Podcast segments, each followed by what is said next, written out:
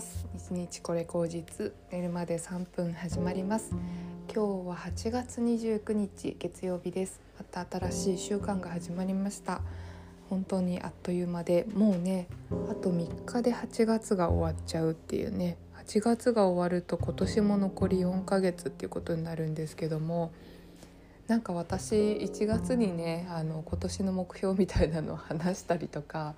あと6月の末にねまた振り返りみたいなことでなんか半年のうんこれからやることみたいな話したような気もするんですけどすでに忘れ気味ではあるのですがえーとまあなんか5月ぐらいからかなあの一年発起して朝活を始めるということでで朝活を始めてから今日でねなんと 8, 8, 8じゃないですね100日が、えー、経ちました。というわけで、えーと、百日経つ、えーと以前のね私の実感というか感覚っていうのはどういうものだったかというと、まあ、正直その100日始める前の時はあの本当に何というかねあの、うん、虚無感というか無力感っていうので自分がいっぱいでした何か、うん、何というかすがりつくように朝活をやるっていうことで何か自分が変わるんじゃないかっていうことだけでしたね。なので本当にうんそうですねなのでやっぱりすっごく変わったっていうよりはあの90日の時もあの言ったんですけどもあのすっごく変わったっていうよりはなんか心持ちが変わったというかそんなような気もしますそして90日から10日経ってね本当に今新しいことの取り組みがまた増えているなというふうに思っていて新しいこと始めているなっていう自分がいるし、えー、とどんどん忙しくなってうんその100日前と比べるとすごいこう毎日うんやることにあのいっぱい追われているけどそのやることがすごい嫌なことではないのであの自分としてやりどこまでやれるかなっていう気持ちで毎日過ごせているかなというふうにも思います。ただねちょっとやりすぎも良くないなというふうに思ってるのでなんとか最近ちょっとその休む時間の作り方みたいなその自分を休ませるこういい方法がないかなっていうのはすごくちょっと模索したいなというふうに思っているところです。はいそんなわけでですね朝活100日が経ってうんやっぱり変わっていたんだなってことを実証できて本当に自分としてもあの良かったし、まあ、何かこう変わることができないっていうふうに思う人がいたらうんとにかく100日朝活をやってみたらきっと変わりますよってことが実体験として言えるかなっていうふうに思った今日でした。はいそんなわけでですね昨日罪悪感についての本を読んだ読みますよっていう話をしたんですけど今日はあの罪悪感のうんと正体とは一体何かっていう話をしたいなというふうに思っていて罪悪感の正体って何だと思いますか？まずあなたはどういう罪悪感を抱いていると思いますかということでこの罪悪感を持っているんじゃないかって思う兆候、うん、軽く言いますね。例えば、えーと、1つ目自分は幸せになってはいけないような気がする。えー、2つ目自分は大切な人を傷つけてしまうと思う。3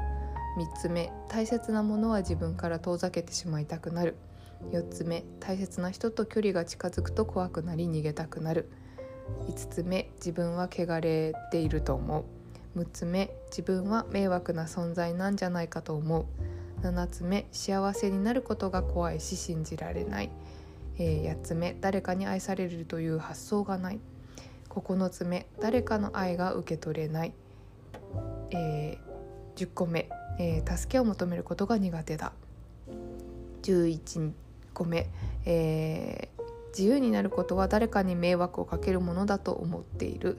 12個目問題が起こると自分のせいのように感じてしまう。13個目自分は毒のような存在だと思っている。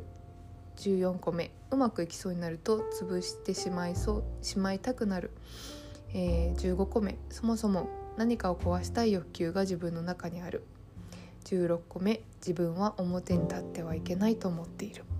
はい。このうちのね一つでも多分あのあなんか自分そんなこと思ったことあるなっていうとそれはきっと罪悪感ですよっていうことなんですけどもえっ、ー、とね多分この10個目の助けを求めることが苦手だとか自由になることは誰かに迷惑をかけるものだと思っている、うん、問題が起こると自分のせいのように感じてしまうっていうのは結構あの多くの人が感じたことがある罪悪感なんじゃないかなというふうに思うんですね。であのー、この本の言いたいところはじゃあ罪悪感をなくしてこうよみたいな話ではなくって、まあ、罪悪感と共存して、まあ、あって当たり前なんだよっていう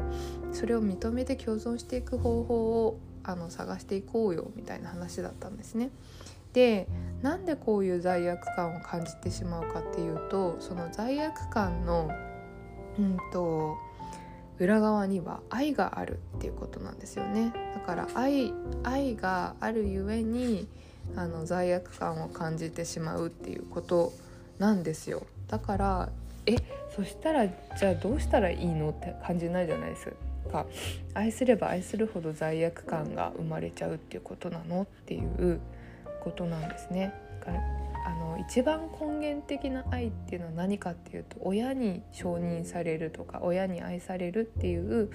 気持ち。でその親にこう愛されてていすぎても愛されなすぎてもやっぱそういう罪悪感っていうのを自分の中に溜めてしまいがちになるそうなんですよね。だからそのやっぱりこううん親の愛っていうものを感じれなくても感じれたとしてもうんと親と自分っていうものがこう今は別々の存在でうん自分はその親の思いを愛してあげることはできるよっていうふうに思える、うん、そのそういろんなこう罪悪感とか愛とかっていう感情がこう湧いた時にその感情の波をうまく乗りこなせるようになる自分でいられたなら、うん、きっとこれからもあの大丈夫っていう風になると思うんですよ。で、うん、そうですね。こすごく面白かったのが罪悪感を感じたらそれを癒す。罪を憎んで人を憎まずなので、まあ、罪悪感感じてるってことは結構自分を憎んでいたりするっていうことだったりするので自分を憎まずに、まあ、罪悪感をそれ自体を何、うん、て言うのかな受け入れて、まあ、自分は憎まない。だから、えーと、自己肯定感ですよね。やっぱり自己肯定感をこう育てていく、うん、罪悪感を感じたとしても自分を否定するんじゃなくって、まあ、そういう今の私だからっていう、うん、感覚を養っていくとだんだん罪悪感っていうものと付き合い方が上手になっていくんじゃないかなみたいな話がありますね。うん。そうですよね。まあ本当になんかこううん。あの誰しもがきっと感じる感情なんだと思うんですよ罪悪感ってね。なんかうん。だけどその罪悪感に飲み込まれすぎちゃうとこう負のループが回ってしまうのでなるべくその受容するっていうことと理解しようっていうことに努めるっていう風にするとこう罪悪感との向き合い方がこう愛の方向に変わっていけるんじゃないかっていう話でねそれはそれはすごくこう興味深いなっていう風に思ったんですよ。で例えば夫婦とかパートナーって同じ感情で苦しむそうなんですよ。なんかそのそれぞれがこう自分を罰し続けるために苦しい状況が続いちゃったりっていううんことなんですよね。例えばその旦那さんがイライラしているっていう状況を感じるとなんか自分もこの罪悪感を勝手に感じて旦那さんがイライラしている自分はあの自分が旦那さんにそういうイライラを直してあげられないんじゃないかっていう罪悪感を感じちゃったりとか同じ気持ちでなんかこうイライラしている自分でいなきゃいけないんじゃないかっていうこうねあの癒着っていうらしいんですけどこう全くその人と境界線がないというか同じように振る舞いがちになるっていうことなんですけどもその癒着がこう外れない状態でいると、うん、結構その引きずられてしまうというかイライラが自分にもこう寄ってきて自分もなんかイライラするとかだしでもなんか旦那さんのそのイライラを直してあげられない自分はダメなんだみたいな感じで思ってしまうっていうことなんですよ。だからそれは、うんと、理解してあげるっていうことがすごい大事なんですけどその理解っていうのは同化することではなくってなんかこうイライラしてるんだねっていうそうだけど私は違うよっていうあの、まあ、そうしたいんだったらそうすればいいし私はあの今日は好きなことをします。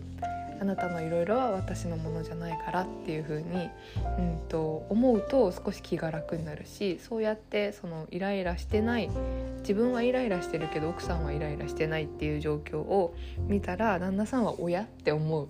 なんかあイライラしなくてもいいんだとかなんか自分はイライラしてるけど相手はイライラしてない。なんでだろう？みたいなことに注目がいくっていうことなんですよね。うんうんうん、だからやっぱりこう何て言うのかな。うん。相手のイライラに対して自分が何もできてないっていうふうに勝手に心が感じてしまうとうん。自分の頑張りがまたこう何て言うのかな認められないっていうか許容されないこんな自分はダメなんだっていうふうに自分自身がねこう距離を置いてしまうというか。うんだけどそこで素直に自分の気持ちを認める。うん私はイライラしてないし相手のイライラは相手のものだけど何かできることがあるんだったらやってあげようかな。じゃあそのために、うん、今何かできることあるって聞いてみようかなっていうのを聞いてうんなんか相手がふと気づいてうんじゃあこれお願いとかそういう風になったら、うん、きっとね相手もそこで「ありがとう」が返ってくると思うんですよ。あの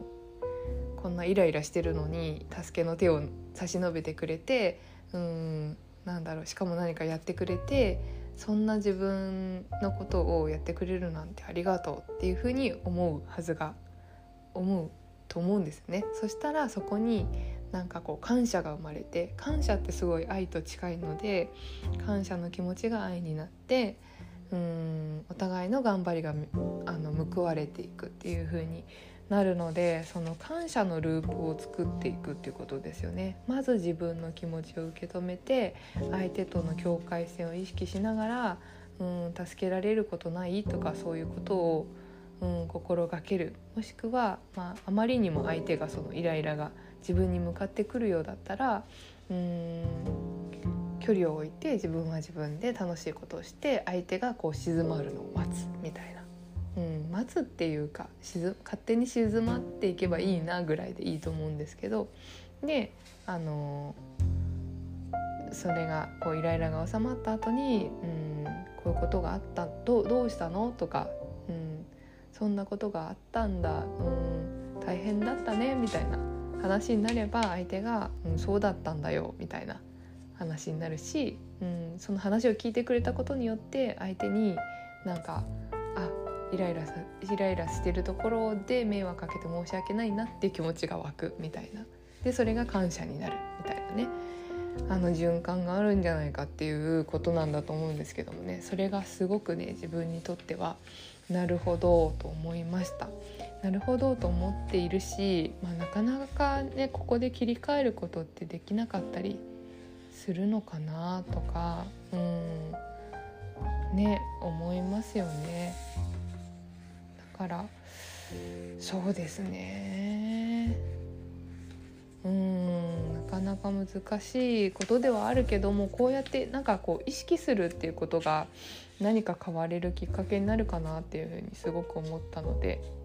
うん、罪悪感を感じてる自分っていうものをまずあの悪いと決めつけないであの罪悪感感じてもあの当たり前だしうん今こういう罪悪感感じてるんだねっていうふうに自分を受け入れるっていうことですね。でその罪悪感を感じるっていうことはそれだけあの相手とか周りとか自分に対して愛情を持っているっていうことなんだからうん自分をこう愛してあげるっていうのかな？なんかうんそうなんだねってうん大変だったねみたいなことを自分に言ってあげてもいいし、うん、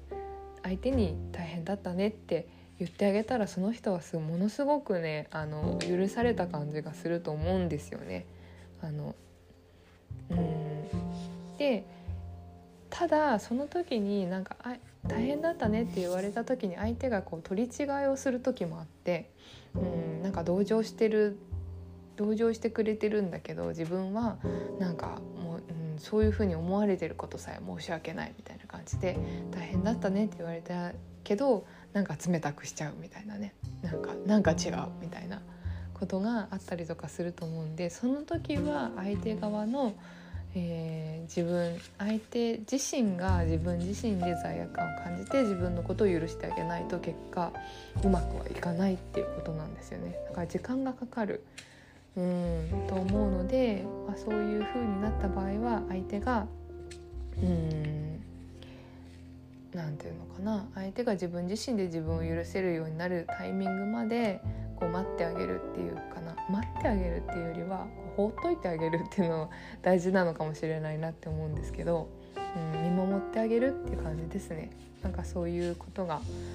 あるといいのかなというふうに思いました。まだまだちょっとねいろいろ考察できると思うんですけれどもそんなことを思ったよという話です。はいちょっと長くなってしまったので今日はこの辺で今週も1週間頑張っていきましょう。ではまた。